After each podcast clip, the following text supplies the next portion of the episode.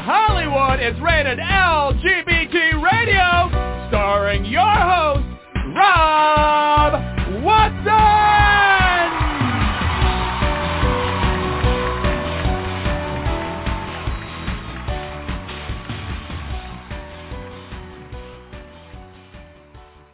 Welcome, welcome, welcome to this installment of Rated LGBT Radio. We're glad you're here. And again, we have a really fantastic show lined up for you. Um, in the past, we've had uh, a lot of shows. I could probably put them in categories. Like we have the activist shows with some of the top people from different activist organizations across the country. And then we have the filmmaker shows, particularly the documentarians. We have documentary filmmakers, directors, um, cameramen, etc. We've had stuntmen, we've had actors, we've had writers, you know, the whole gamut. We've had musicians, uh, all of that.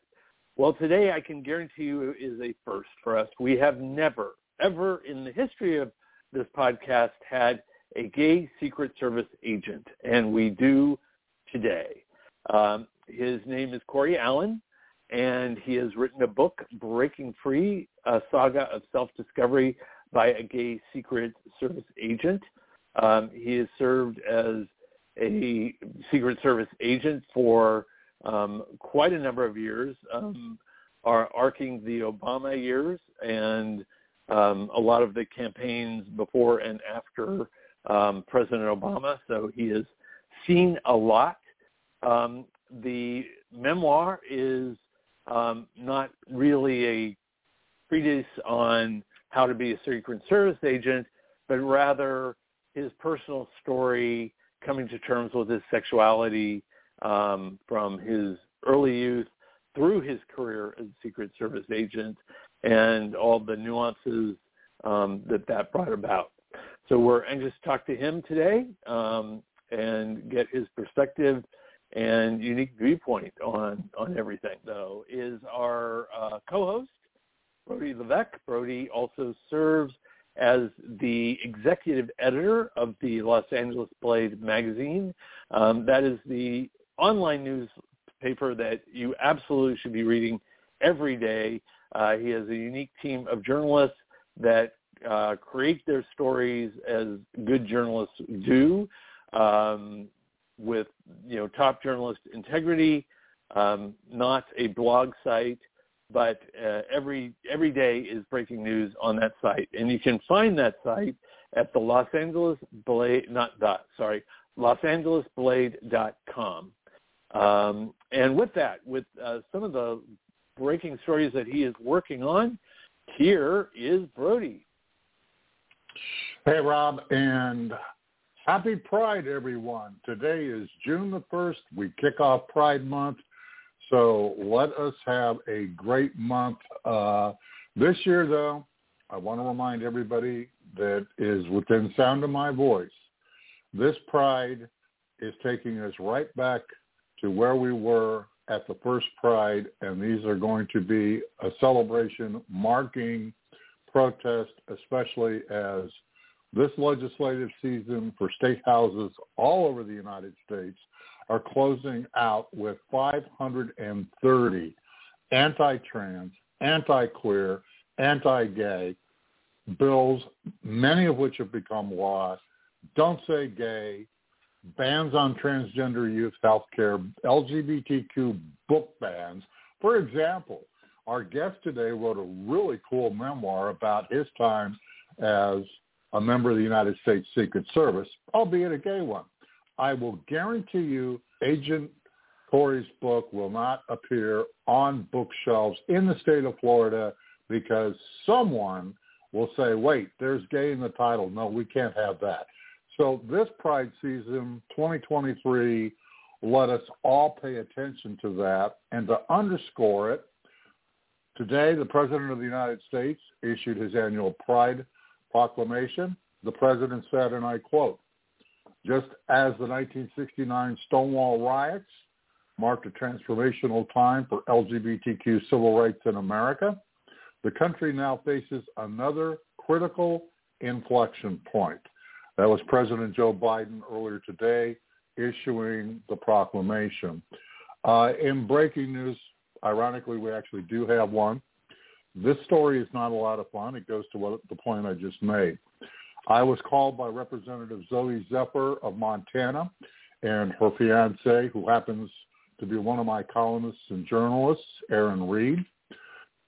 In Montana, in Butte County, there was a transgender female who was going to present LGBTQ history as part of Pride Month at the Butte Public Library.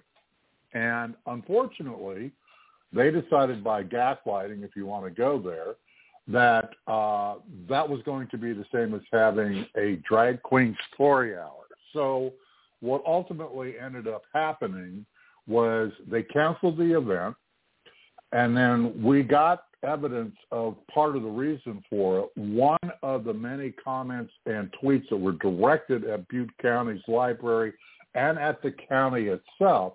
I'm going to read this to you. This is an actual tweet, and it mirrors some of the comments. Hello. There is a transsexual reading to children at the public library on Friday the 2nd. The, quote, performer has posted on Twitter that it will be discussing sexual acts and there may be children there. This is illegal under Montana state law now. Will the local police be allowing this to happen? Well, after a bunch of those, the director of the library, uh, her name is Steph Johnson, decided that you know discretion was a better part of valor. They were honestly saying, well, okay, this is probably definitely a violation of the uh, trans, uh, uh, not trans, excuse me, the drag ban that was just passed and signed into law by the governor, and so they canceled it. So I guess the point I'm making, and this is a story that's developing. We're currently working on it. We should have it up in a few hours. But this is reality. This this is exactly what's going on with our community right now. These are some of the things that we need to be very, very, very careful about. Um, and that's from Montana. Uh, I've got a couple others, Rob, real quick that I wanted to mention. Uh, one of them yeah. Brody, is before kind of you move on to unfortunate, those, you know. Brody, before you move on to those, um, what what was the reality of what was posted on the performer's Facebook page?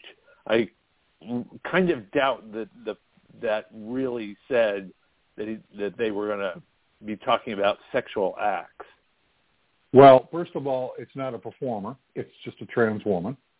Second of all, uh, this goes to the heart of the argument that the trans community has made, and I have even said that these drag laws would be weaponized against the trans community, particularly trans females. And that's precisely what happened. This person is not a drag performer. This person is not a performance artist. This person is just an average trans female who happens to be a historian. And there's the problem right there. Right. Okay? So it was, a, it was a is- historian who was giving a talk, and was the talk about sexuality? Was is No, no. I mean, it was a history lesson, literally talking about LGBTQ history. That what I read you was the commentary and the memes and the Twitter of the right that were twisting it and using those words. That's not the actuality of the situation. right? No, the that's what, of the that's what I figured. a yeah. historian, you know. Yeah. So, but so there was, and talking at the library was not, as a historian, was that even targeted towards children, or was it targeted towards a, a, a historical interested audience? My understanding from talking to uh, Erin is that it was an all ages presentation in the library. That's all. Anybody could attend. Okay. Yeah. So what what are the other stories you got going? Um, here in California, the city of Redlands decided that they will not be flying a pride flag uh, this June in a rather divisive uh, city council meeting that got pretty heated between uh, the two sides. So Redlands decided to opt out. That's already causing issues. Uh, we had an elementary school in North Hollywood, also here in California, where a pride flag uh, was burned, and at the same elementary school, uh, there is a pride presentation that the school's still going to put on tomorrow, Friday, June 2nd, but a group of, you know, conservative family, parents uh, are just making all sorts of noise um, about it. And at some point in there, someone decided uh, to burn this flag. Uh, a spokesperson for the Los Angeles Police Department told me that the LAPD is actually treating this as a hate crime. So um, there is that. Um, and then uh, the other two bits of news um, that are kind of important. South Dakota, South Dakota's Republican governor uh, has asked the Board of Regents uh, to shut down any and all drag shows on any of the state's uh, six major universities and colleges. Uh, the Board of Regents' answer, which I thought was kind of amusing, was that they were taking her letter under consideration. Uh, Governor Noem is a rabid anti-trans, anti-drag, anti-queer person, so it's yeah, not a real shock. Uh, and then two days ago, um, Alabama Governor Ivey signed a piece of legislation that extended the ban on trans female athletes to include all state colleges and universities. Initially, it was a K through 12 ban. It has now been uh, extended to that. And last thing for our viewers, um, there is a story out of Florida that you guys need to read. It came to us from our partners at NPR and WUSF uh, in St. Augustine, Florida. And uh, the headline is, a trans teen no longer feels welcome in Florida, so she left. Uh, she and her family, who were residents of St. Augustine, uh, had had enough.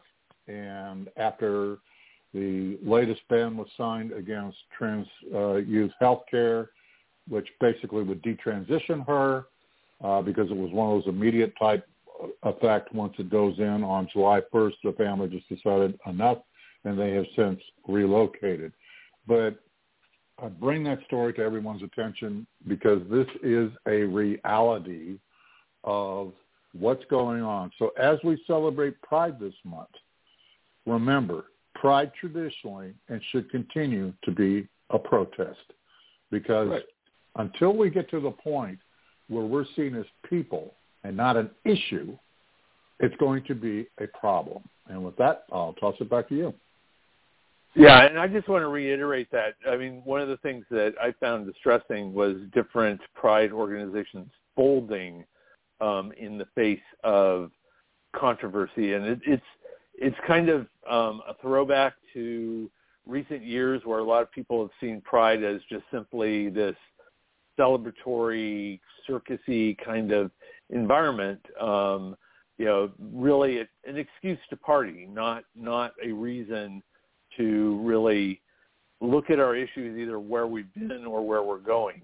Um, and this is kind of forcing that hand. And so I do hope that the people who are behind the various pride organizations do take to heart what you just said, Brody, to recognize that we have to go back to our roots where pride was a protest. And a lot of this that is going on, I mean, it is bubbling up and it is ugly and it is awful. And that is because a lot of the ugliness and awfulness has become normalized by specific politicians on our landscape. Um, and so that has empowered this ugly hatred that has always been there.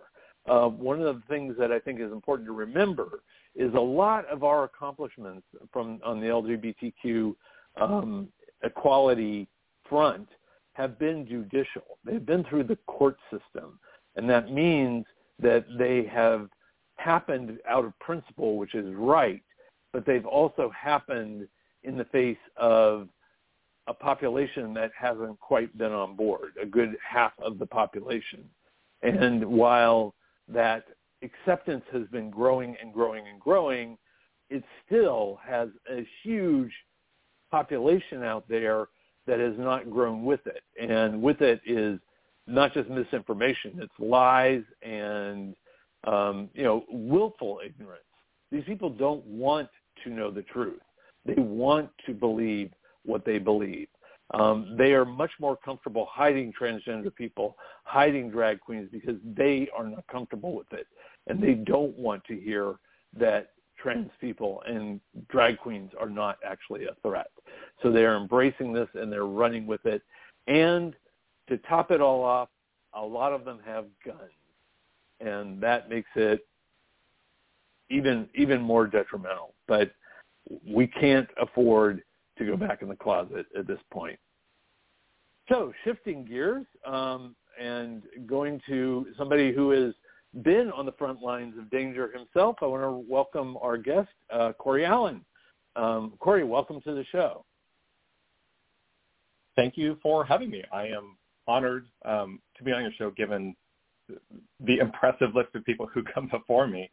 Um, so it's it's humbling to be here. And Brody, thank you for the very important work uh, that you do and that you continue to do. Um, it, it, certainly does not go unnoticed, and it's very appreciated.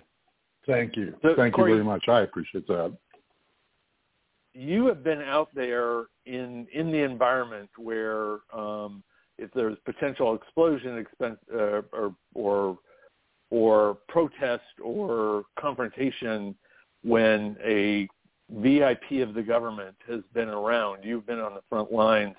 What do you see about the current environment versus the one you experienced during the Obama years? Has it gotten worse, or have we just been oblivious to it? I, you all touched on it just a moment ago that it, it's always been there, but in my opinion, it has not been politically acceptable or socially acceptable for it to be so pronounced. Um, then over the course of the past few years, unfortunately, we've seen that tide turn where people feel more emboldened um, to speak out, to take action, to spew hate, um, and to target us.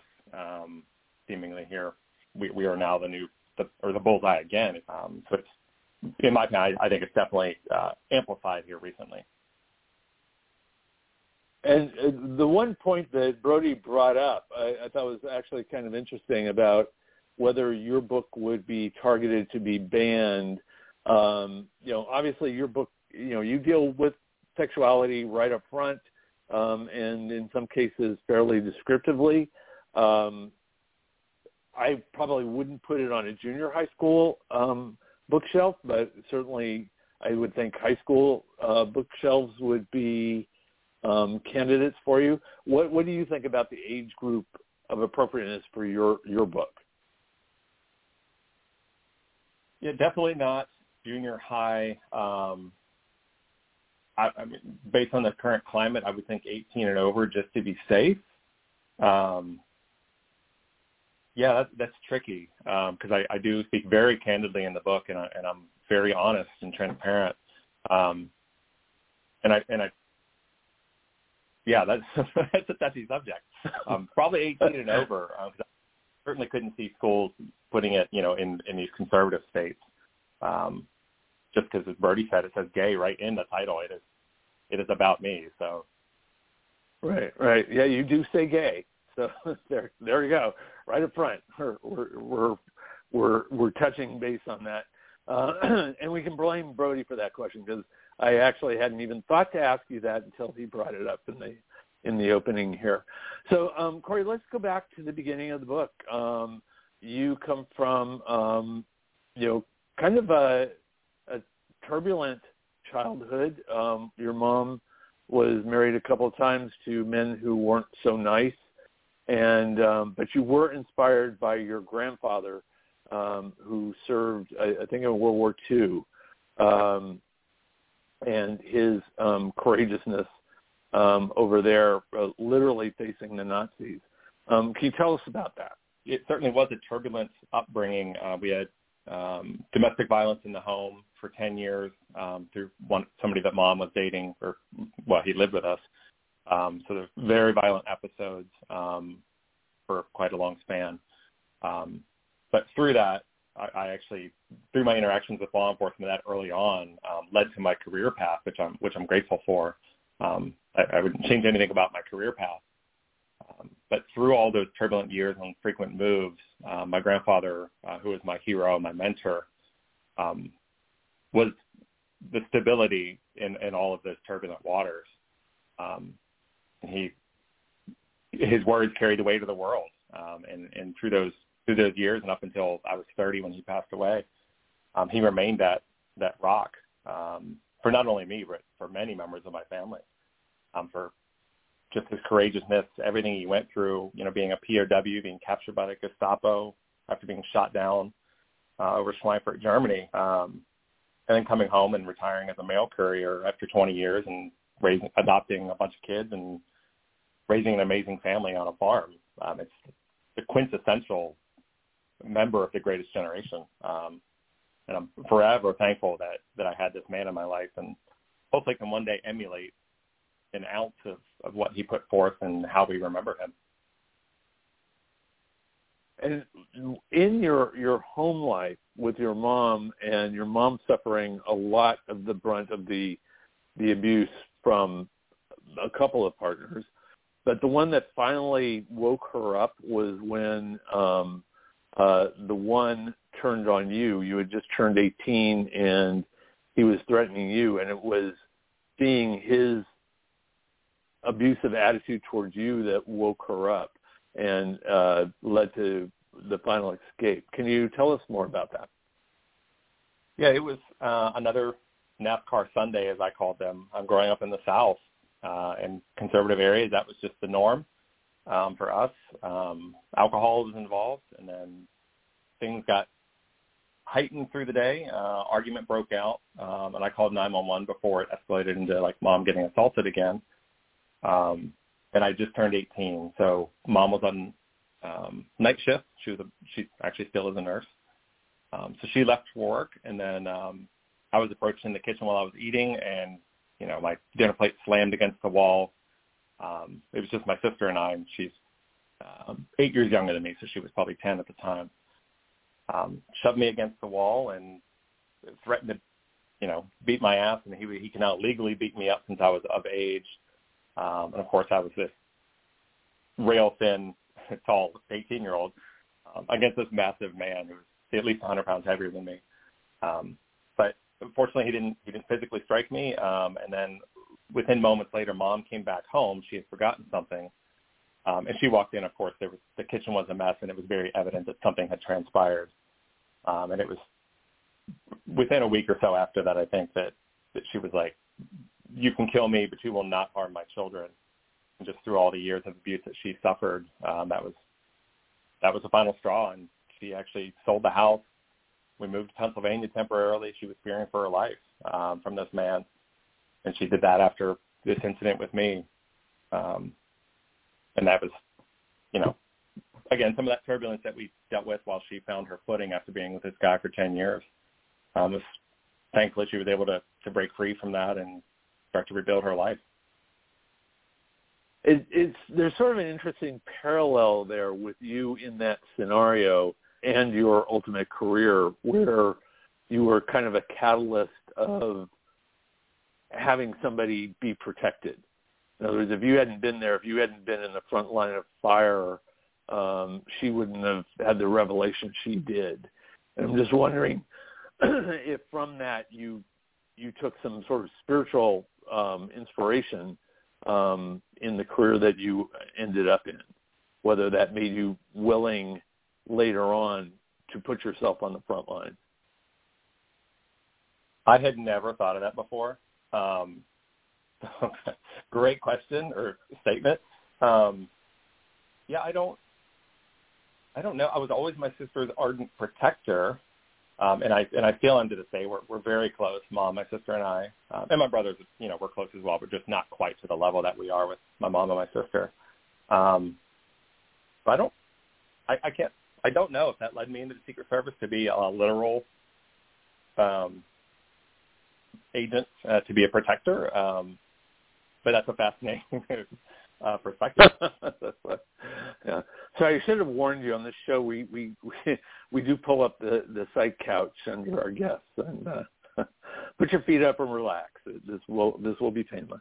Um, but no, it was just a, that that did come through subtly to me as I read your book. Um, just interesting seeing the fabric of you being created as you went through your experiences. Um, also at that time, you, obviously you were having gay attractions, um, and I can't imagine that that environment, even though, you know, homophobia in that environment was probably the least of your worries, I would think that that was a predominant um, oppression that you were living under. Um, can you speak to that about how you were feeling at that time in terms of your sexuality? Yeah, it was definitely known, um, and I knew from the time I was, I think, nine or so, um, that something was different. Something was, yeah, I was just different than my than my siblings, and didn't know how to pinpoint it or express it um, up until I hit puberty, and then of course it, it, it kicked in full strength of um, lusting after you know a friend or, or other people in high school. Um, but it, in no way, shape, or form was it a safe environment for me to express any of that to anybody um, for fear of you know discrimination or, or hate crimes or you know Matthew Shepard was killed uh, around that same time. Um, and all that was very prevalent in, in the front of my mind, and I was terrified of, of acknowledging who I really was, as well as the mm-hmm. effect it might have, especially growing up in a conservative area. You know, the high school there weren't many minorities. Um, so yeah, that growing up in that environment certainly played a role, um, and as well as would I've been accepted at that time um, by my family. I mean, I don't, you know, I don't know if any of us really know that answer because it's just not how it plays out. But um, yeah, it was not a good environment for me to come out, which is why it took me much longer to, to do so, and I'm sure there's many others just like me. Yeah, no, definitely, and I relate to that as well. Um, that you did end up going into um, police work and becoming a police officer, um, and completely closeted at the time. Um, what was that environment like? Because that is obviously front of mind for a lot of people around the country now as to what the environment in police organizations are, and obviously it varies geographic geography to geography, but um, there does seem to be that toxic masculinity environment that um, is very easy to fall into. Um, how did you deal with that? I acted like one of the boys. Um, it was it was survival. Um, I knew that this career was where I wanted to go, preservation. Um, and so, as a police officer, this is it's almost unfathomable to me that it's been 20 years. It'll be 20 years in, in December. Um, but things have changed a lot um, since then, thankfully. Um, but back then, no, I didn't dare say a word. And it was in 2006 I finally I bought a condo outside of the county where I worked uh, in Richmond, Virginia, um, the next county over, which was more democratic, more liberal, and I knew I could be myself a little bit more uh, in that county, living outside of where I worked. And so if I wanted to go on dates, I wouldn't be seen by colleagues. Um, you know, anytime somebody was throwing homophobic statements out there, I I, I wouldn't say a word just out of self-preservation. Um, and I'm not aware of any other gay officers that were that were in the department with me at the time. Yeah, it's uh, totally understood. And you know, quite frankly, you know, when I was coming out in the corporate world, I did the same. And it wasn't they weren't police officers and they weren't carrying guns or anything like that, but it was still, you know, you survival of the fittest. You you you knew how you were going to ha- if you were going to survive in that environment, what you had to do. So yeah, totally, totally get that. Um, dated you, dated um, women as cover. Oh, yeah. No, I I fell into that trap with my folks where I actively um acted like we'd be out in public and I would like cruise women intentionally for my folks to see me acting inappropriately cruising a woman so that they would be thrown off the track. So yeah, it's it's sort of 101 in the closet um, type of stuff. Um, one of the things as a police officer, though, as you described in the book, um, the first time you came to the scene of crime and it was a murder. Um, and tell us how that thoughts and um, what did that do for you moving forward? being exposed to that? Yeah, that was way early in my career. Um, I was actually not even through the police academy yet when I encountered that, um, it was jarring to say the least. Um, and I, you know, describe in the book of, of, of just visually what what it was. Um, so I was a little bit disturbed by it, and I, you know, after witnessing the homicide scene and the suspect being on scene, you know, and he was thankfully was still there and arrested, but the children were also present and lost their both parents, one to death and one being arrested in the same 10 minute span, which was absolutely awful um, process. Um, so I went home that night and I, my roommate at the time knew something was wrong. Um, and I just, I had to end up talking with her about it and trying to figure out, okay, this is what I just dealt with. Um, but then as I processed it, processed it, I was like, okay, if I can deal with this, if I can handle this and keep pushing forward, then this is probably a good career for me. Because I couldn't foresee it getting a whole lot worse than what I had just witnessed. And at the time, mass shootings weren't a thing like they are, unfortunately are today. Um, yeah, seriously. Yeah, it, yeah. Thank God. I mean that that yeah that does up the ante considerably nowadays. Um, you did, however, you were on you know in the National Guard right when 9/11 happened, and um, sent you into active uh, duty. Um, tell us about that and how you dealt with 9/11. Terrified. Um, I had flown home from basic training on September 10th, um, and so 9/11 was my first day back home, and I was in split training. So I was going to go. I did basic training at the Air Force, and then I was going to go back to the tech school training at the Air Force um, months later. Um, yeah, I woke up on 9/11 to a phone call from mom or my stepdad waking me up, and it was my first chance to sleep in, like beyond 4 a.m. and not be yelled at. Um, so I turned on TV and I was absolutely mortified and thinking, what the hell did I just do? I am in the military and I, there was nothing I can do now. Because um, at the time, none of us signed up in the military thinking we were imminently going to go to war. Um, exactly. Yeah, it, took me quite a bit. Um, but at the same time, I was like, all right, well, I haven't even processed my unit. I have to, so I threw my uniform on, called my base and said I'm on my way and reported down there. And even the guards at the front, it's this morning of 9/11, are like, "Who the fuck are you?" I was like, "No, no, like I'm here to in process. I just got back last night, like blah blah blah." And I just I went and helped out as as much as I could where I could, um, because that at the end of the day, that's what it, I signed up. I, I was now in the military, and I, there's no running from it. Um, so I went down and just did whatever I could do. I hadn't been through training yet, so I couldn't um, technically work on the uh, F-16. So I just was cleaning and, and just doing whatever I could to support the rest of the the airmen who were who were out working on the jets, uh, and they were later deployed um, overseas.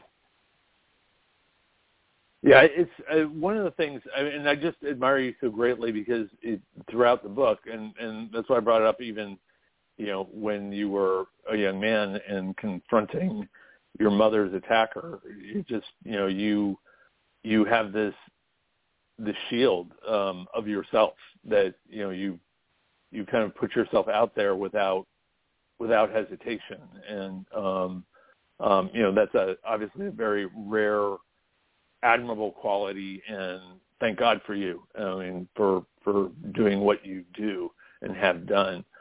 Um, and and I I totally related because the date September 10th, which happens to be my birthday, I knew exactly where I was on 9/11 or the day before 9/11. Um, so when you were recounting that in your book, I could easily play where where my head was that day as well. And it was a day that we went from everything is great, everything is fine, economy's, you know, fantastic, and yes, George Bush is in office, but oh well, to, oh my God, now war. And to be in your position to have to face that because that that had greater ramifications for you as as much as anybody is is, is an incredible thing.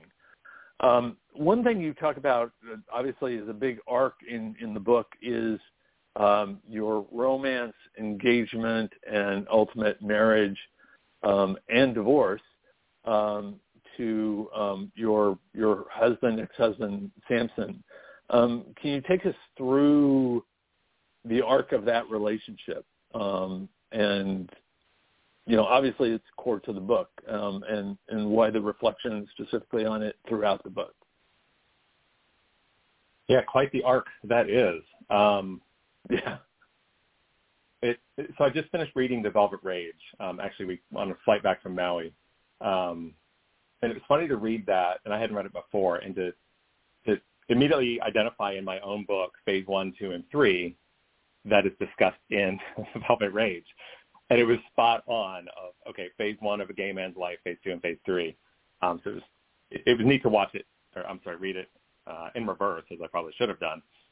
Um, but no, it was you know, as, as I came out, and when we met, I was in the closet and I was still dating women. Um, and my ex, you know, that's a lot for anybody to deal with and process as he helped and guided me out of the closet as I tried to figure out who I really was. What is the gay environment? Who is the community? Where is the support? Um, and, and feeling comfortable with my own sexuality um, was a lot. And he helped me through a lot of that, and we were young in our 20s, uh, mid mid to late 20s at the time. Um, so it was turbulent. Um, just adjusting to all these changes in in my life, um, and we broke up a couple of times early on through, you know, whether it was a car crash my sister was involved in, and a dispute over whether we wanted to have children or not later.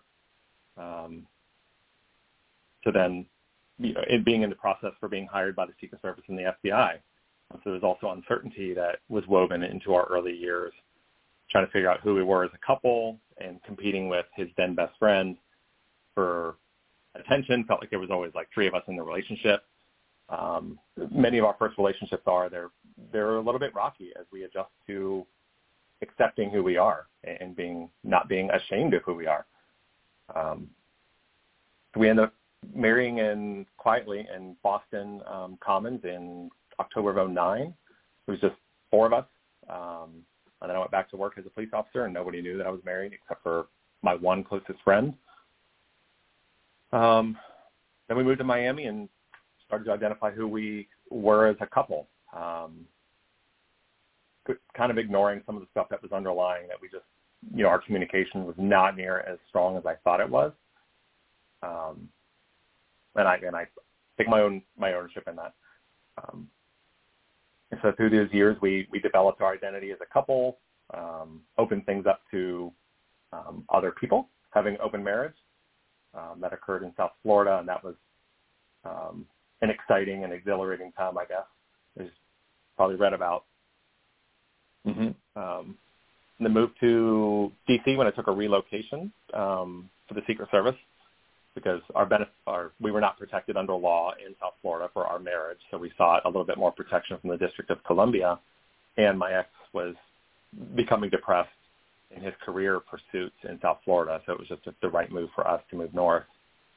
Um, but then as I married more of my job than I did my husband, um, we became um, distant as the years went on, because um, Washington D.C. is an animal and it will eat you up and spit you out, and move on to the next victim. Um, and that's just that's just the way it is. It was thrilling. It was exciting. It was what I had signed up for, but at the same time, was completely neglecting what was going on at home, and I didn't realize it. Right. Um, I was intertwining my identity, my personal identity, and my professional identity. Um, and so, anytime we went out, people were always focused on me. Oh, what's going on with work? what trips have you been on? Who are you protecting? You know, they're they're calling for information, um, which put me at the center of most conversations, and I got lost in it. Um, so we, yeah, we just became distant um, and grew apart until there was a catalyst that burnt down the barn, and that was uh, Alex in the book. Um, right. Reignited a fire inside of me to wake me up and also make me see that there was a lot more to a relationship and you can be truly happy and have these amazing feelings that I'd not ever felt before. Um, along with the revelation that my ex did not um, want to have children, and that was a deal breaker for me as it had been all along. And that's to this day an adventure that we're on uh, is having children. Um, yeah, so that's I guess the arc. And in the Yeah, in the in the book that that was uh, that comes across as a pinnacle moment. Not only does him breaking it to you, he doesn't want to have children, but you were already in the process, which I've been through that. I've um, adopted two baby boys through foster care um, who are both now 20 years old. But um, you know, I know what that process is, and it is not like you know a quick little form you fill out. That is, you are they put you through it, um, which uh, they put you through it to become a Secret Service agent as well. But there's an equal one. But for to have a partner pull out, not at the, before that happens, but mid process is is detrimental. Um, with with your future children that I'm sure you're going to have, um, what of your life do you want them to embrace and grow up knowing about you? Wow, another another great question. Um, I mean, certainly honor and integrity. Uh, there's just overreaching principles and ethics of, you know, we just want to raise good human beings. Um, yeah, at the end of the day, we just want to raise good human beings that are just good people. Um, it's pretty cut and dry. I know that's not a phenomenal answer for you. um, but it's you know, I, I would love if they look back on my life and, and think of me the way that I think of my grandfather. Um, and to just know that they're going to do good things in the world and, and be kind and, and intelligent and objective and open-minded, all those things we need, especially in this day and age. Um, yeah, I don't care if they go into policing or, or medical field. It doesn't matter. Whatever makes them happy and hopefully they will go out and make a difference and, and make themselves happy and, and also be their true selves, whatever that may. I think that is a kind of a unifying factor with gay dads. Uh, is a, I know part of my writing early on was a letter to my sons, and it was exactly the theme of what you just said. You know, it's like all I care about is you be your true selves, and I will be there no matter what you are um, and who you are and who you love. It's I think we through the fire we've been through, we are very eager to hand that to our next generation to give them the the ability to do that. Um, I want to go to your Secret Service agent um, gig, though. I mean, that's obviously the reason you were top of conversation is that that is a pretty big deal. Um, tell us the the story of how you got into being in the Secret Service and what are some of a few of your most memorable moments um, serving? Yeah, absolutely. Um, so I had once I finished my bachelor's degree in 2007, um, I knew that I wanted to go federal. Um, I, based on my sexuality, I felt I was stymied in the, the sheriff's office, and I would not get promoted or promoted beyond first level.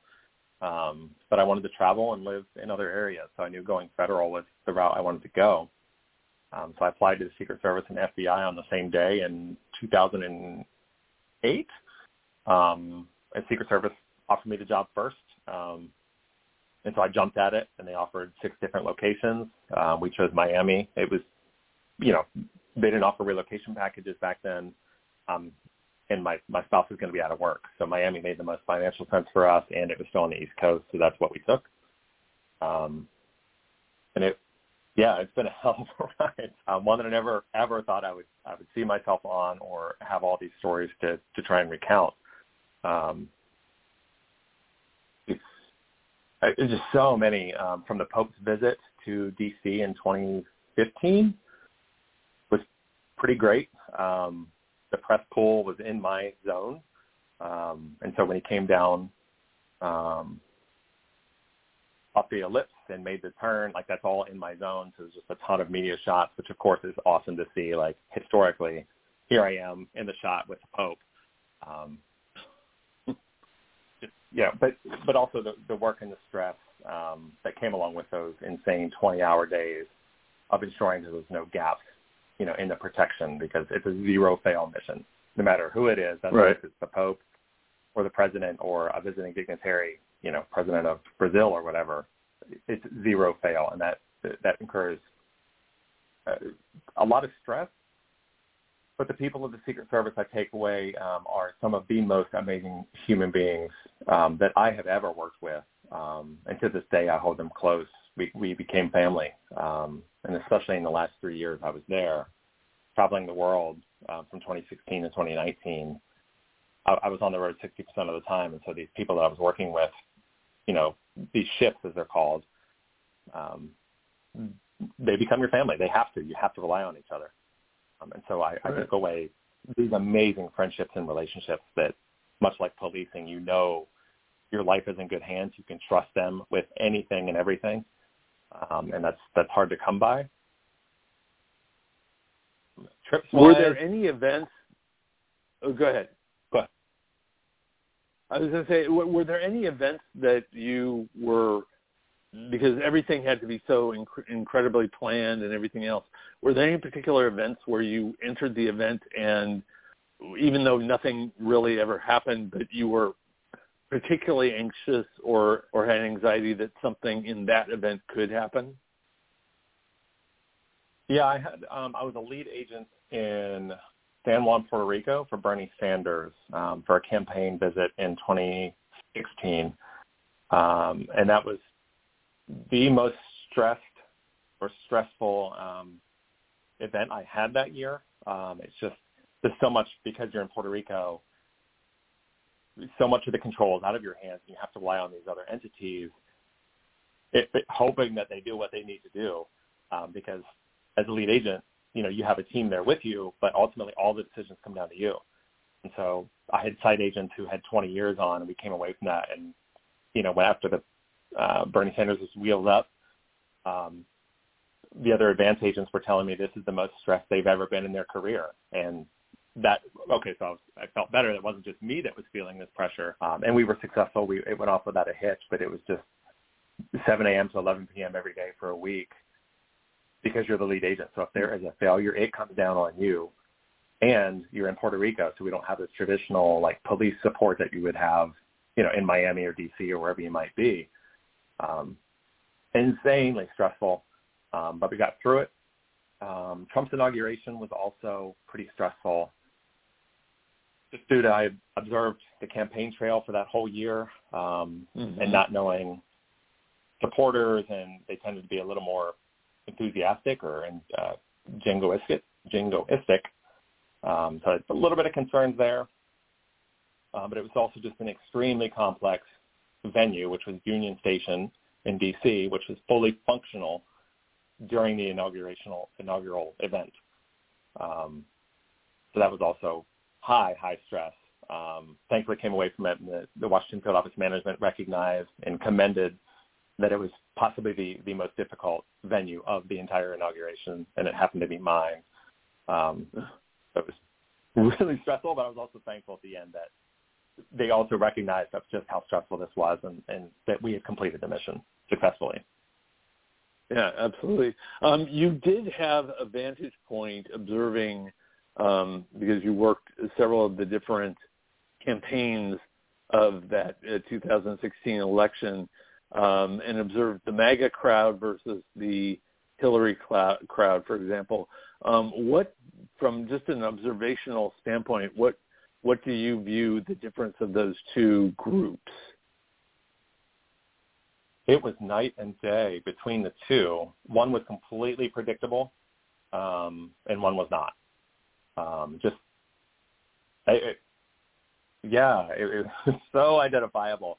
I'm like, okay, and it's not like I had to say in what, you know, I was bouncing around the country for that entire year working these events, bouncing from Hillary to Trump.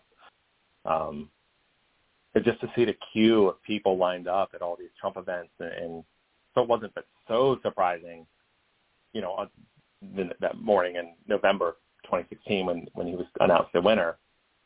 I guess we just didn't expect that all these people would turn out to vote because it seemed like at the time they were turning out for the show, which mm-hmm. Was just, you know, I, I don't know how else to describe it. As in people were just so entertained by what was going on, and we just we just I had never seen anything like that including the 2012 campaign. It was just not this this hype, this tempo, the, the volume. Yeah, it, and then after the election, um, you did have the choice of whether you were going to stay on with the Trump detail or go with the Obama protection detail. Um, talk to us about that arc and how that played out for you. Yeah, I was actually uh, they they asked us in August of 2016 where we wanted to go next. I was technically in the Washington field office at the time, and they said, "Well, do you want to go put your name in the hat for the incoming president, which was unknown at the time, or you want to go to um, help form the Obama Protective Division, which of course they would be coming out of office?" Um, and based on what I'd seen on the road, the forming of the Obama division seemed like the safer bet. Um, again, I was grasping for control when I didn't. It was the illusion of control, um, thinking that the Obamas would be in D.C. plenty. I would be home with my then husband. You know, as you said, we were uh, approved for adoption, so we were getting a phone call for a baby. Um, but also, I knew they had a home in Hawaii, and so I would be going to Hawaii on a regular basis, which I absolutely loved Hawaii. So to go to the Obama div- division and help set that up. Um, and then on inauguration day, you know, I was out at Joint Base Andrews, you know, when they lifted Marine One, Marine, Marine One landed and Air Force One took off, um, taking the Obamas out to, I believe they went to California. Um, and that kicked off my time with the Obamas. Yeah, nice. Um, Cory, one thing that I, I mean, you talk about you know your sexuality throughout the book and everything else. Um, it's kind of ironic because I would think that anybody that knew or met you and, and you identified as a Secret Service agent is kind of almost like a sexual fantasy of like you know it's part of the you know if you go out on Halloween and you're going to dress as a sexy male costume you know, a sexy cop, fireman, or Secret Service agent are kind of on the top of the list. Um, did you ever find yourself getting sexualized or sort of sexual fetishy um, interest because of who you were?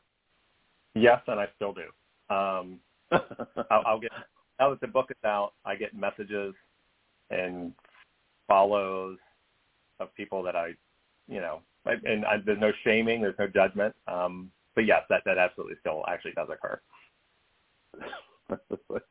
well, congratulations. um, I mean, it's, it's not I, I bad. Mean, it, yeah, no, it's just, it just, it just, um, I don't know. It, it, it's part of that. I mean, everything out there in terms of the apps and all that are are basically superficial anyway. I mean, you have you have um, environments where people are selling themselves by their bare butt shots or their bare dick shots or whatever. So it's you know it's sort of part for the course, but um, yeah, it's just uh, uh, a weird weird part, not of the gay times, just our times. I think um, that that happens. Um, so Cory, again, thank you so much for coming on with us today. Thank you for who you are and what you do, and thank you for the book. Um, the book can be um, purchased via Amazon. Um, also, it is available on a couple of really cool places, um, outtoprotect.org and um, on iefpa.org. Um, so, you know, definitely being promoted by um, some key service organizations, um, which is really cool. Um, what haven't we talked about that we should have talked about? Wow. Um, I guess what's coming up. Um, I do have intentions um, of writing another book, um, of picking up where I left off. Um, there's there's a lack of information out there about surrogacy uh, for LGBT families um, and mm-hmm. creating families. Um, so I would like to contribute to that, um, and as well as be able to have something for our children to explain to them.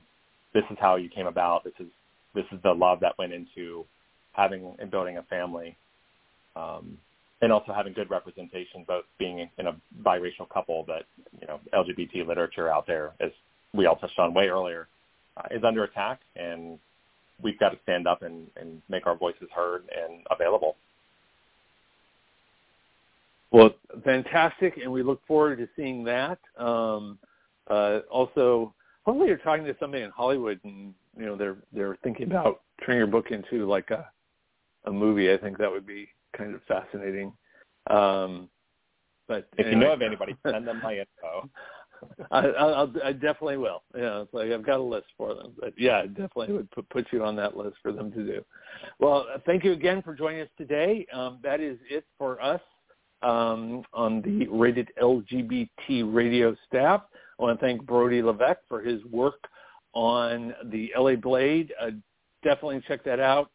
See all the breaking stories there. It's losangelesblade.com. And um, Cory, is there any other website uh, for you that people should know about?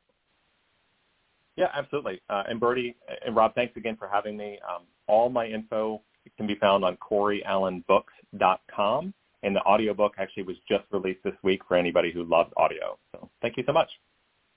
Excellent. So check it out. The book is Breaking Free, a saga of self-discovery by a gay Secret Service agent, and now obviously available to listen to as well as to read. Um, and as for the show, we'll be back again next week with another fascinating show. No clue what it will be. I just promise you will love it. Um, we will talk to you then. You've been listening to Rated LGBT Radio.